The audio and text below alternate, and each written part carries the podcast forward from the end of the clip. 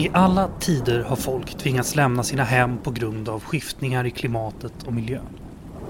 Men de effekter av klimatförändringarna vi nu upplever driver människor på flykt allt snabbare och i allt större skala. Och prognosen ser dyster ut.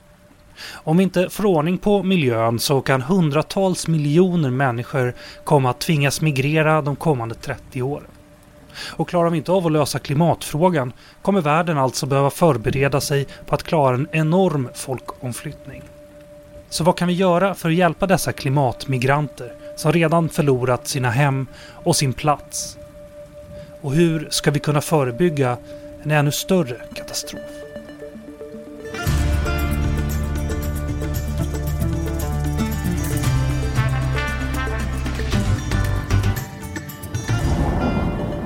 Det här är Utblick, Utrikespolitiska institutets podd. Jag heter Jonas Lövenberg. Välkomna! Klimatförändringar påverkar människor över hela världen och kommer att påverka än fler. Dessutom är de mest utsatta de som redan är fattiga. Det kan handla om torka, skyfall, översvämningar. När havsnivån höjs riskerar vissa små önationer att bli helt eller delvis obeboeliga. Människor kommer alltså bli tvungna att lämna sina hem och då blir de klimatmigranter. För att prata om det här problemet idag har jag med mig Elin Jakobsson. Du är med oss hemifrån. Du har doktorerat på internationella relationer och du är forskare på UI. Du jobbar med frågor om internationella normer, katastrofriskreducering och just klimatdriven migration. Eh, bra att vi kunde lösa det här med tekniken. Trevligt att ha dig med oss. Hej och tack för att jag får vara med. Vi har också i studion Margareta Wallström. Du har jobbat med biståndsarbete hela livet. Först på marken och sen på flera höga poster internationellt. Du har bland annat jobbat i många år för Röda Korset med rådgivning kring organisationens insatser vid katastrofer. Efter det har du jobbat som FNs assisterande generalsekreterare för humanitära frågor och efter det som FNs katastrofhjälpssamordnare och sedan 2017 är du ordförande för Svenska Röda Korset. Jättekul att ha dig här. Välkommen! Mm, tack ska du ha! Stämde allt det där? Mm, ja, det stämde ja. Ja, bra. Utmärkt. Internal Displacement Monitoring Center skriver i sin rapport Grid 2020 att under 2019 inträffade nästan 1900 katastrofer som tvingade 24,9 miljoner människor att fly eller att flytta på sig. Detta fördelat på 140 länder. Det här är den högsta siffran som har registrerats sedan 2012 och det är tre gånger så många förflyttningar av människor än som har orsakats av konflikt och våld under 2019. Siffrorna för framtiden är förstås osäkra men det finns uppskattningar om att hundratals miljoner människor kommer vara på flykt på grund av klimatet år 2050. Det är förstås betydligt mer spekulativa siffror då. Men hur ska vi ens förstå de här siffrorna, Margareta? När jag, när jag lyssnar både på introt och på dig, då, då är det det här som liksom går runt både tidsperspektivet och vad är det som händer med de här människorna. Jag kommer så väl ihåg en gång när vi pratade om just det här, vad kan man göra med en stor grupp eh, politiska representanter från många länder i världen. Men då sa just en kvinna från, i det här fallet, Eh, Eh, var hon från Mauritanien tror jag. Hon sa att ja, ni är internationella och ni ser bara på det här som en sak i sänder. Ni jobbar enligt era institutionella uppdrag. Vi måste se det här i ett sammanhang. En sak är ju typiskt i de där länderna då att en gradvis eh, förändring i miljön, alltså torka så att jordbruk undermineras, eh, vattenbrist och så vidare över väldigt långa tidsperioder gör att människor måste söka sin utkomst någon annanstans. Och var går de? Jo, då går de till nästa stad eller till nästa by. Det tar väldigt lång tid innan människor bestämmer sig för att korsa gränsen till ett annat land.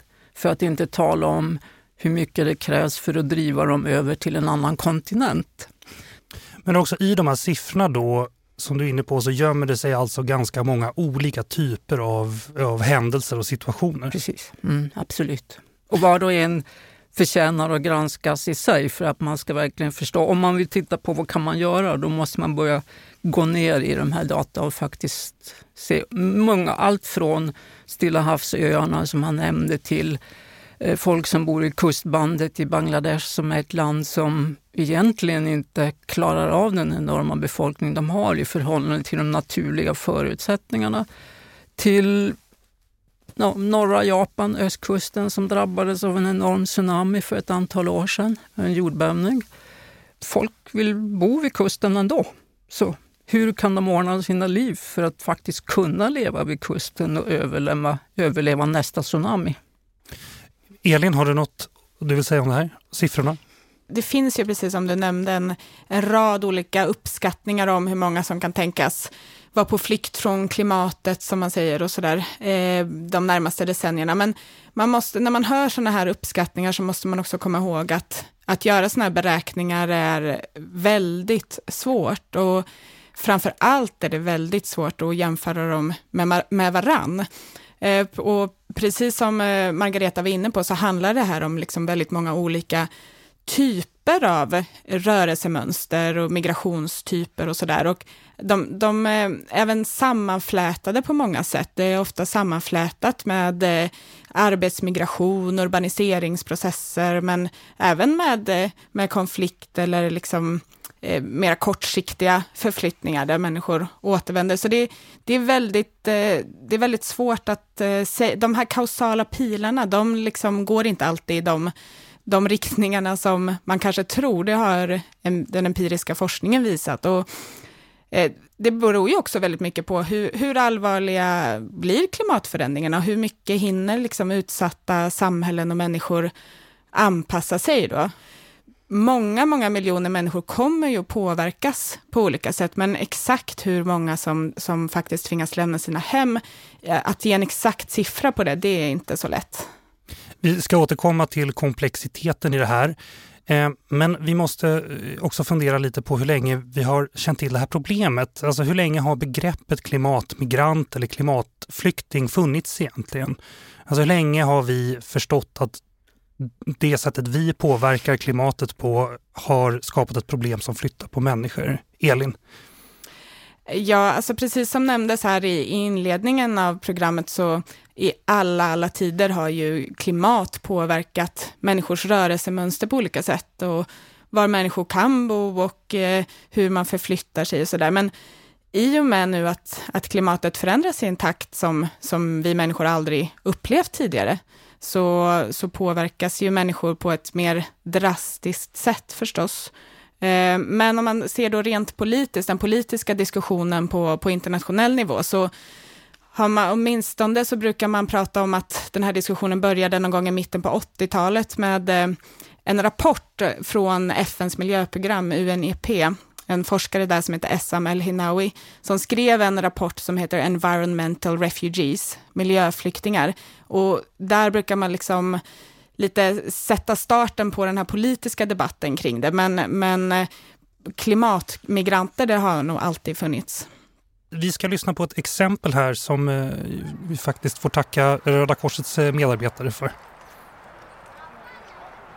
I september 2020 orsakade rikligt och kontinuerligt regn förödande översvämningar i stora delar av Sudan. Den allvarligaste översvämningen i området på nästan ett sekel. Bonden Salah Aden Mayoub visar ett område som ödelagts av vattenmassorna för Röda Korsets medarbetare som är på plats i lägret Al-Gamayer i utkanten av Khartoum. Within 20 minutes watching the, the, other, the other houses falling down, falling down. Within 20 years, most of the area had been collapsed. I think it is a climate uh, situation, uh, the climate change. happens. 100 människor omkom i översvämningarna. Över 175 000 personer lämnades i behov av humanitär hjälp. Röda Korset rapporterar att minst 175 000 bostäder förstördes. Tusentals familjer är hemlösa. Grödor har utplånats och boskap har dött. Samtidigt som en skyhög inflation ökar priset på livsmedel. Något som ledde till våldsamma protester så sent som i januari. Sudan ligger i östra Afrika och har en befolkning på ungefär 42 miljoner människor. Konflikter har präglat landet under lång tid och i regioner som Darfur, Kordofan och Blue Nile har stridigheter lett till att många sudaneser flytt sina hem. Samtidigt kommer det också många flyktingar till Sudan, främst från grannlandet, den unga nationen Sydsudan. Men det är inte en konflikt som drabbat Salah Aden Mayoub, det är vädret. No, no one will go back. It will not become a, a healthy area because uh, the malaria, malaria, or blood disease.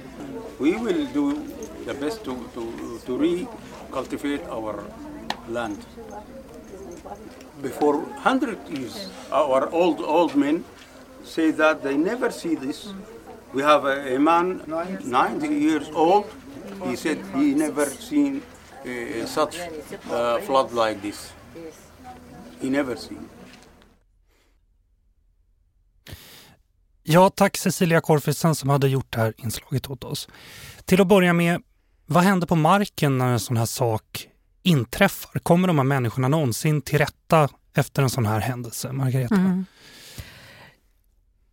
Ofta gör de det. Ofta som han nämnde den här mannen så det är ju många människor som har lämnat flodbankarna där de har sitt jordbruk. Och just nu så säger de att vi flyttar aldrig tillbaka igen. Men allt för ofta så är det ju så att de tyvärr inte har något alternativ. Där ligger deras jordbruksmark. Deras hus kanske är förstört. Möjligtvis i en ganska tätt befolkad region. De flesta människorna bor ju längs Nilen. Det är ju jordbruksmark, storstäder här, Khartoum. Eh, så ofta är det nog tyvärr så att människor kanske slår sig ner en bra bit från floden men sen gradvis så börjar de liksom känna sig trygga igen. De börjar odla sin mark och kanske bygger ett nytt hus där.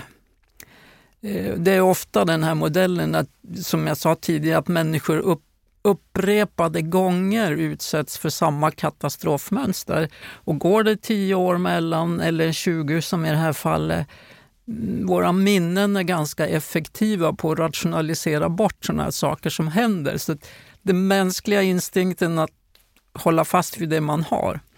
Ehm, en, mer idealisk modell vore ju förstås, för här är det ju så att det är väldigt utsatt för översvämningar. Det händer regelbundet. Ehm, så att om man kunde verkligen eh, erbjuda de här många människorna någon annanstans att bygga sitt liv så vore det bättre både för landets ekonomi och för de här människorna. Vi säger så här då, vad, när det här har inträffat, det tar ju ändå en tid innan man kan eh, bygga upp sitt jordbruk igen, bygga sina hus igen. Vad är de direkta behoven? Hur stora är de direkt efter en sån här händelse? Vad behöver de här människorna för hjälp? Mm.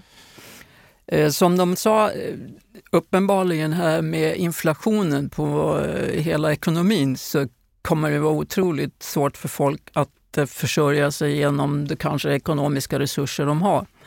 Ehm, det är mycket möjligt att myndigheterna, regeringen kan ge dem stöd. Det finns ju också organisationer och ibland så blir det ju så att man faktiskt måste be om humanitär hjälp.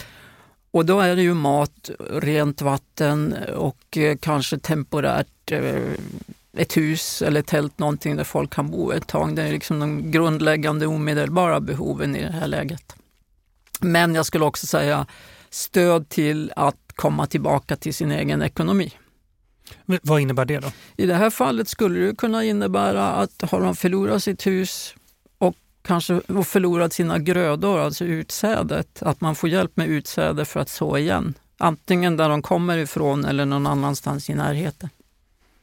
Men okej, okay, exemplet Sudan här då. Här finns det både konflikt eh, och minst en då naturkatastrof, en oväntat stor översvämning. I, I det här fallet kanske det är tydligt att bonden Salla drabbats av just den här eh, översvämningen.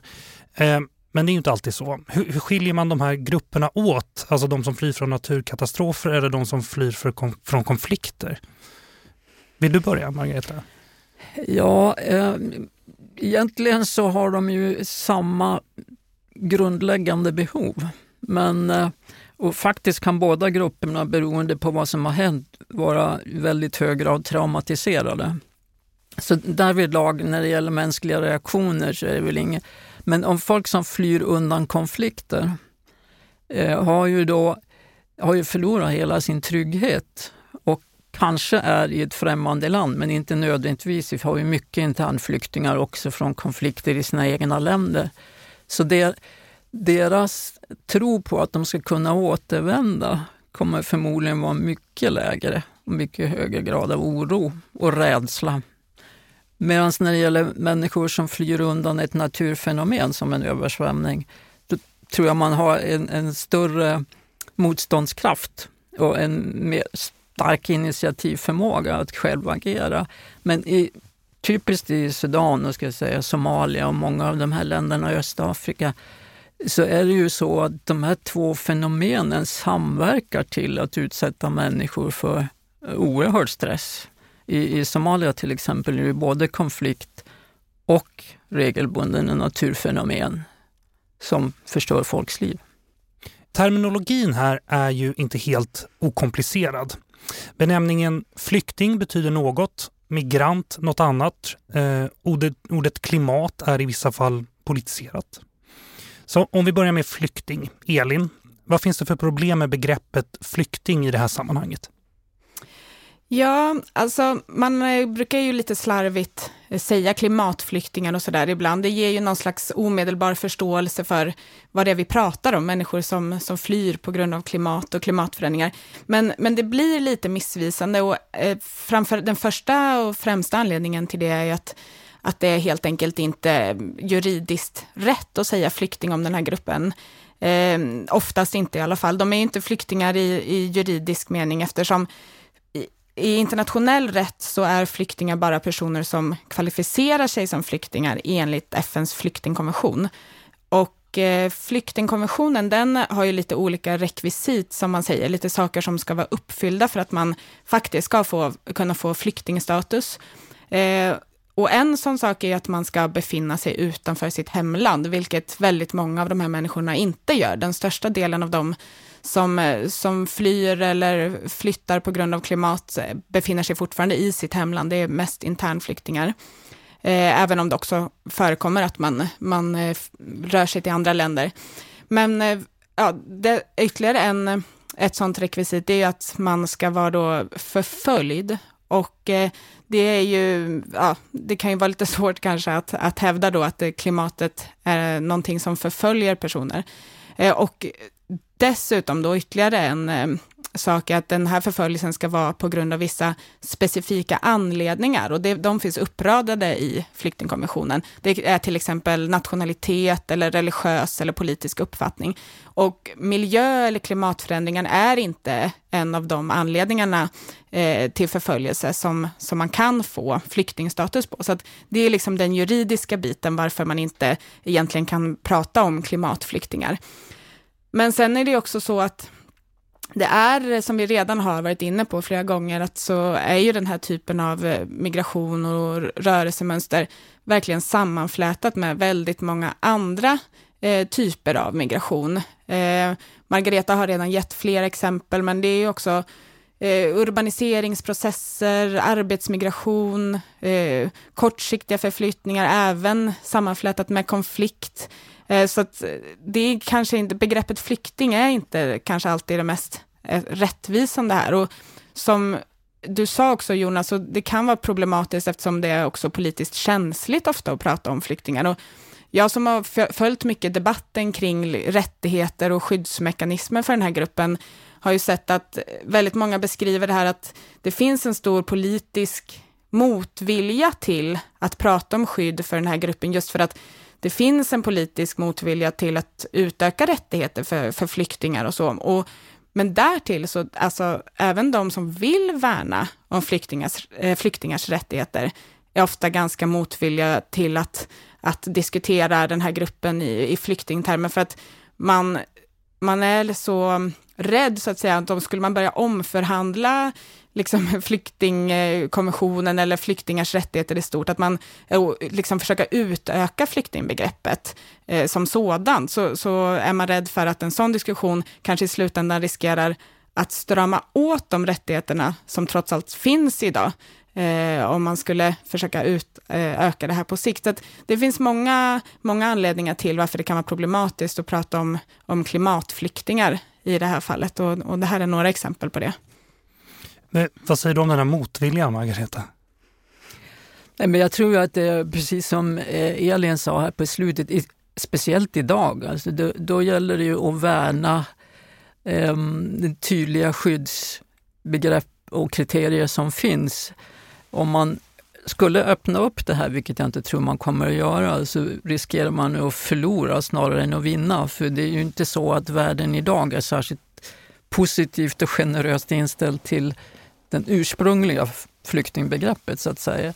Men, men eh, ännu, inte viktigare, men kanske mer konkret, det är ju det här otroligt komplicerade bevisbördan.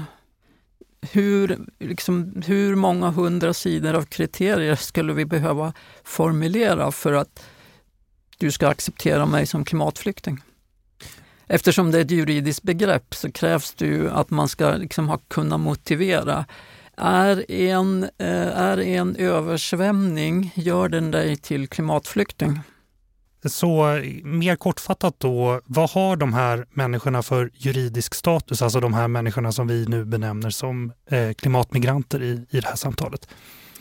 Ja, eh, jag vet inte om det blir så kortfattat nu, men eh, Eh, alltså som vi redan har, eh, har sagt då, så är, är de ju inte flyktingar i juridisk mening och de har inte någon särskild liksom, juridisk status som klimatmigranter, utan det här är ju ett, ett koncept som är under liksom, konstant diskussion och som det, det finns ingen enhetlig terminologi egentligen riktigt kring det ännu.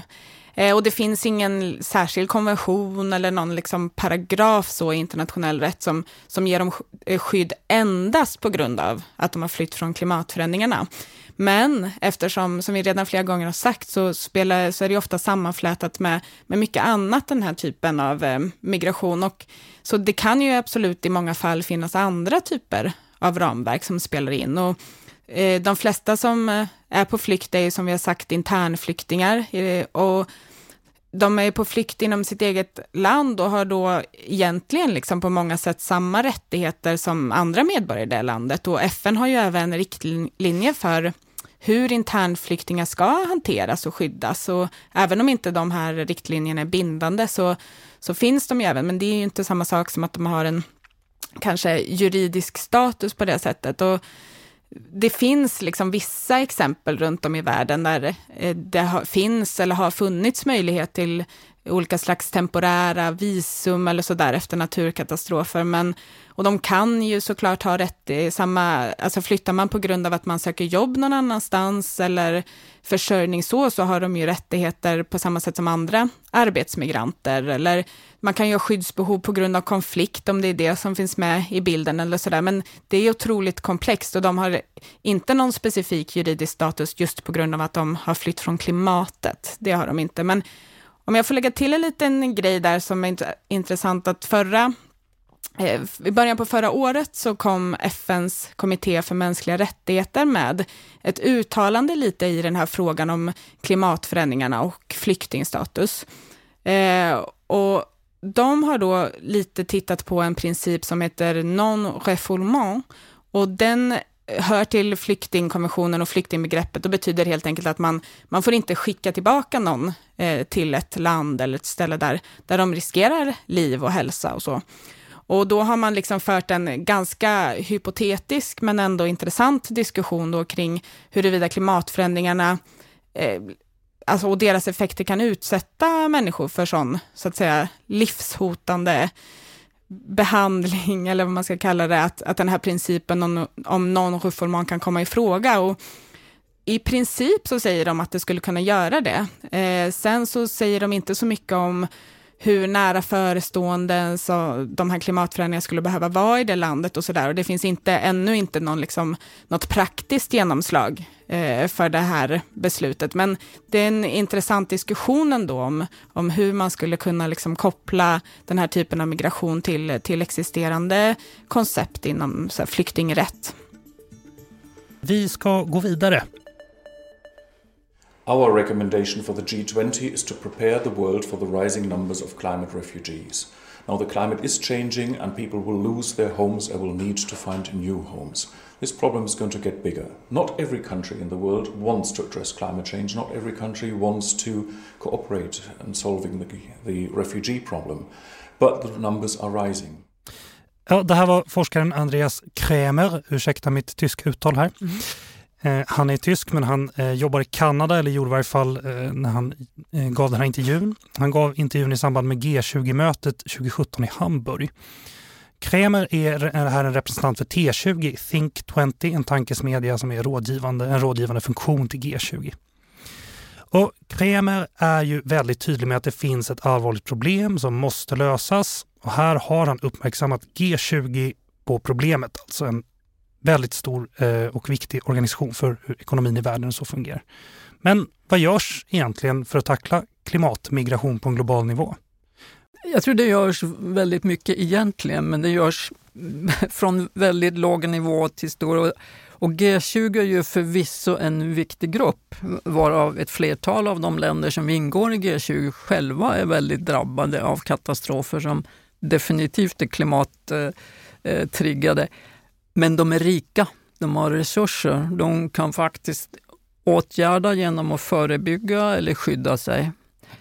Ehm, och då kan man ju ifrågasätta om det verkligen är en långsiktig strategi snarare än att reducera utsläpp och så vidare. Men de länder som verkligen kanske är mest drabbade därför att det driver fattigdom och det reducerar eh, resultatet av de stora investeringarna i social och ekonomisk utveckling och ekonomisk eh, tillväxt, de måste ju sitta med vid det där bordet. Och det gör de ju däremot i sådana, om man nu tittar på det globala, så sitter de ju med i FNs eh, hållbarhetsmål. Eh, och då handlar det ju ofta om transferering av resurser, tillgång till modern teknologi. Ehm, och det är väl där någonstans den globala debatten är. Hur mycket finansiella resurser och tillgång till teknologi ska man accelerera för att de här länderna som kanske är allra mest kritiskt behov av det stödet får tillgång till det. Och det är den här eviga förhandlingsfrågan.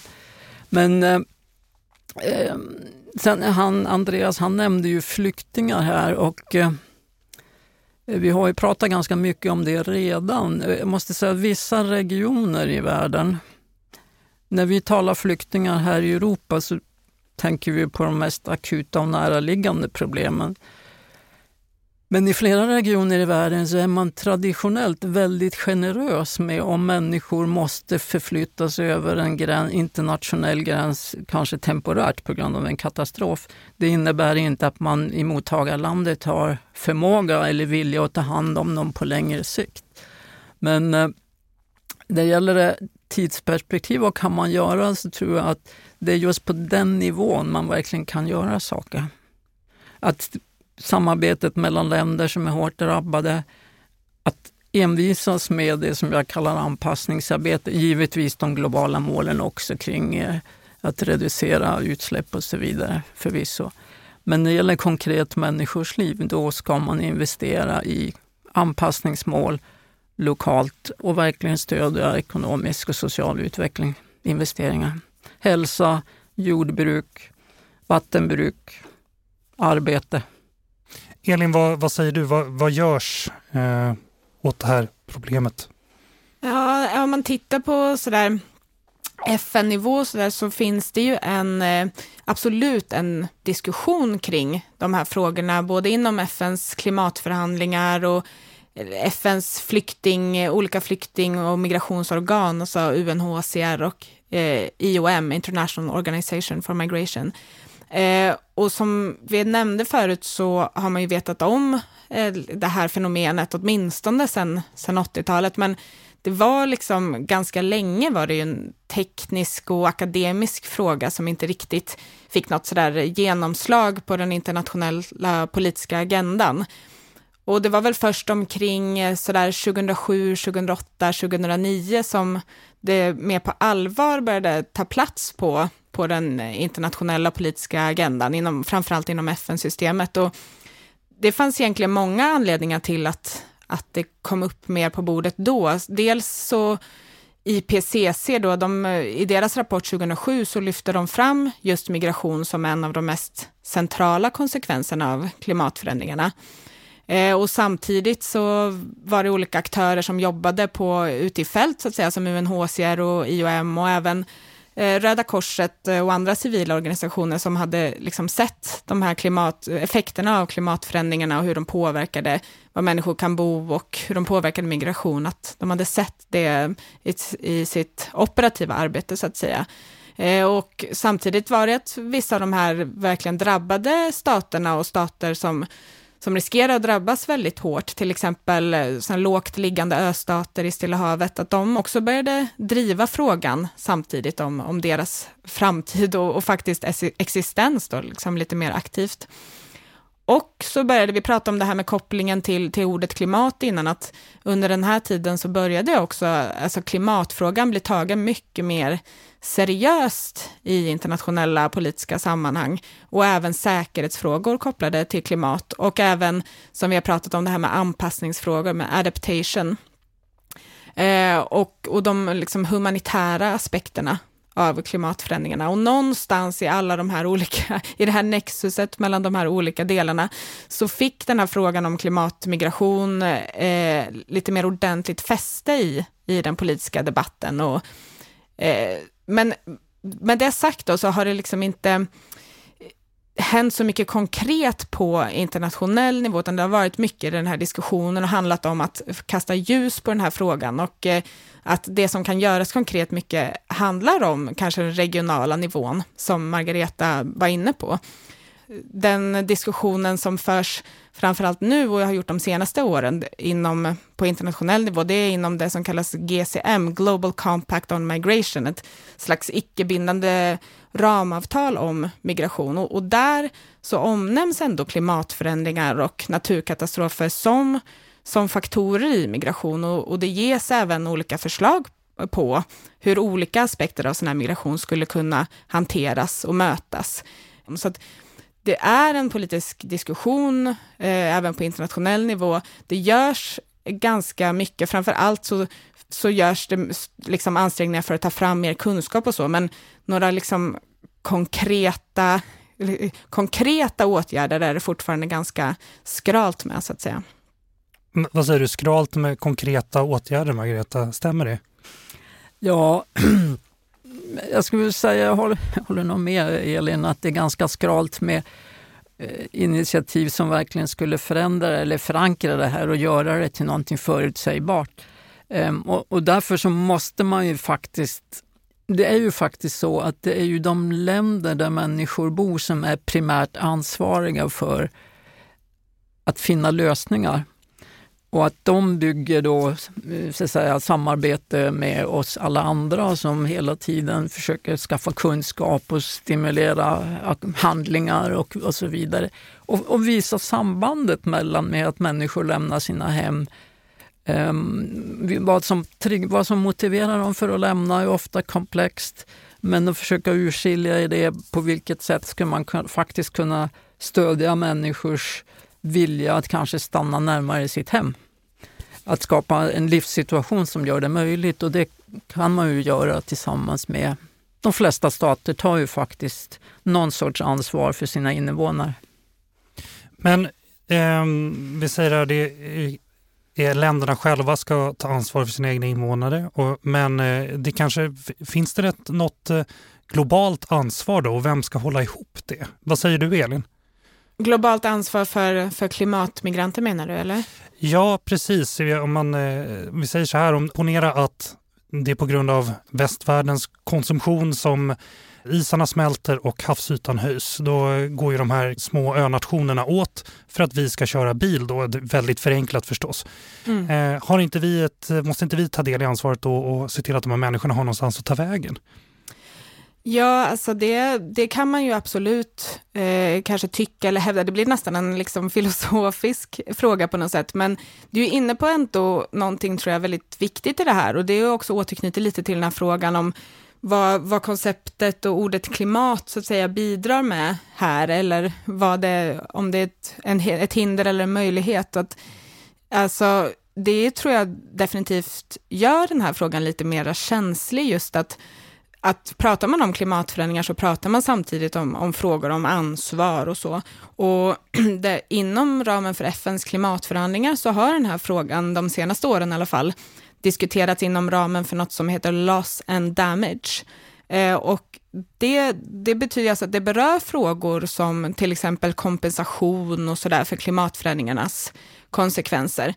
Eh, men det är ju inte så att det finns några direkta liksom, länder eller överenskommelser eh, som, är, som är redo att ta på sig ansvar för, klimat, för, för klimatmigranter för att de skulle ha stått för större andel av utsläppen eller så.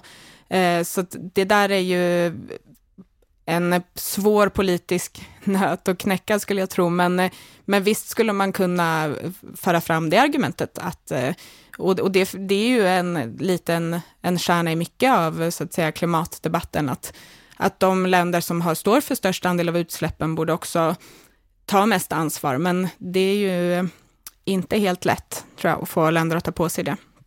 Margareta, har du något att, att säga om det filosofiska problemet här?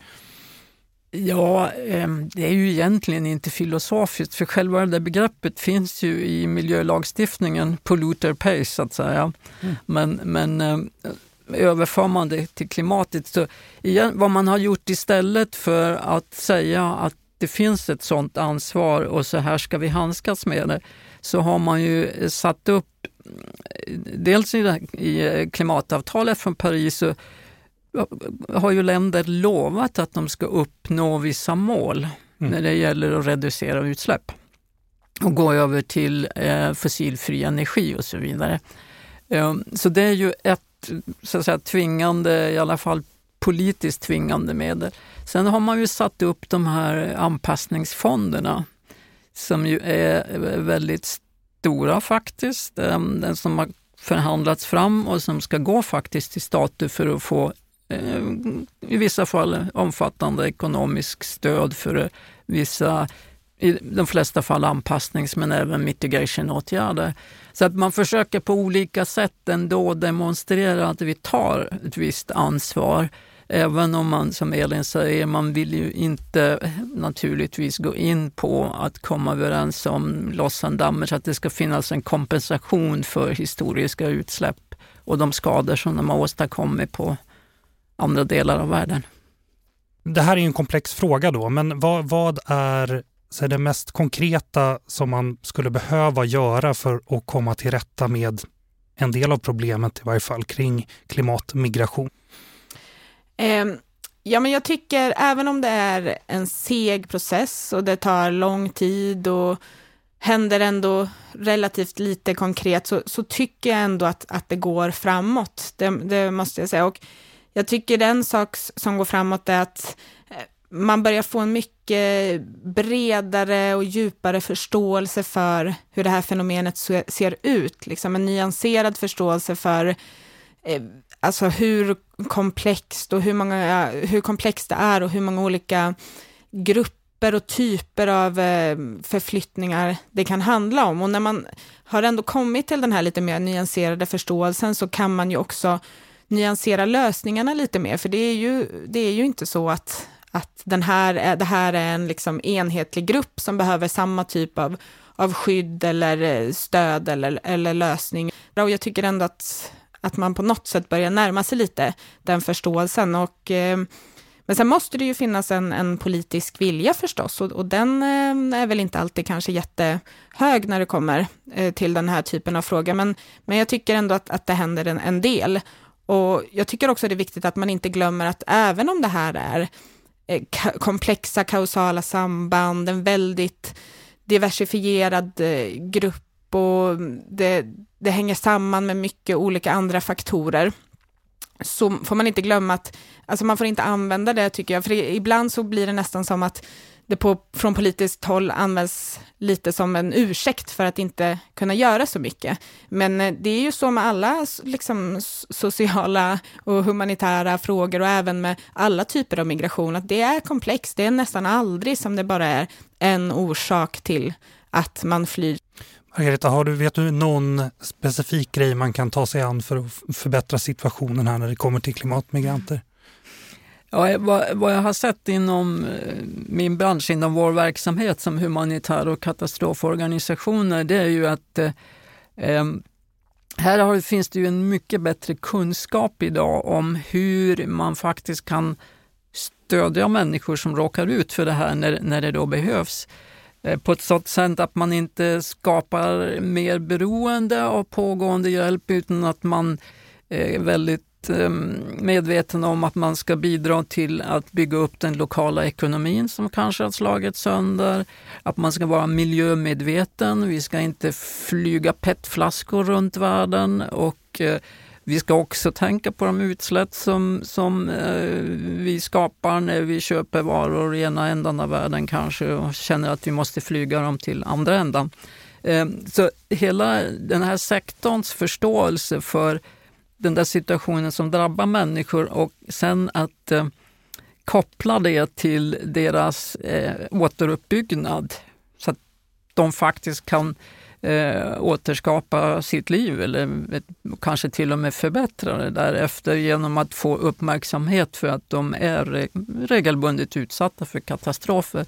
Det här är någonting som jag klart ser håller på att bli bättre, eh, har blivit bättre under lång tid och, och som kan verkligen ge mer konkret stöd till de här personerna som då drabbas, ofta regelbundet. Elin Jakobsson, forskare på UI. Margareta Wahlström, ordförande för Svenska Röda Korset. Eh, tack för att ni ville vara med i Utblick. Du har lyssnat på Utblick, Utrikespolitiska institutets podd. Glöm inte att klicka på prenumerera-knappen i appen där du lyssnar på oss. Om du vill läsa mer om institutets forskning och omvärldsbevakning, titta in på ui.se. Om du är intresserad av Röda Korsets arbete och kanske av att hjälpa till själv, besök rödakorset.se. Tekniken sköttes av Kristoffer Fabes. Jag heter Jonas Lövenberg. På återhörande.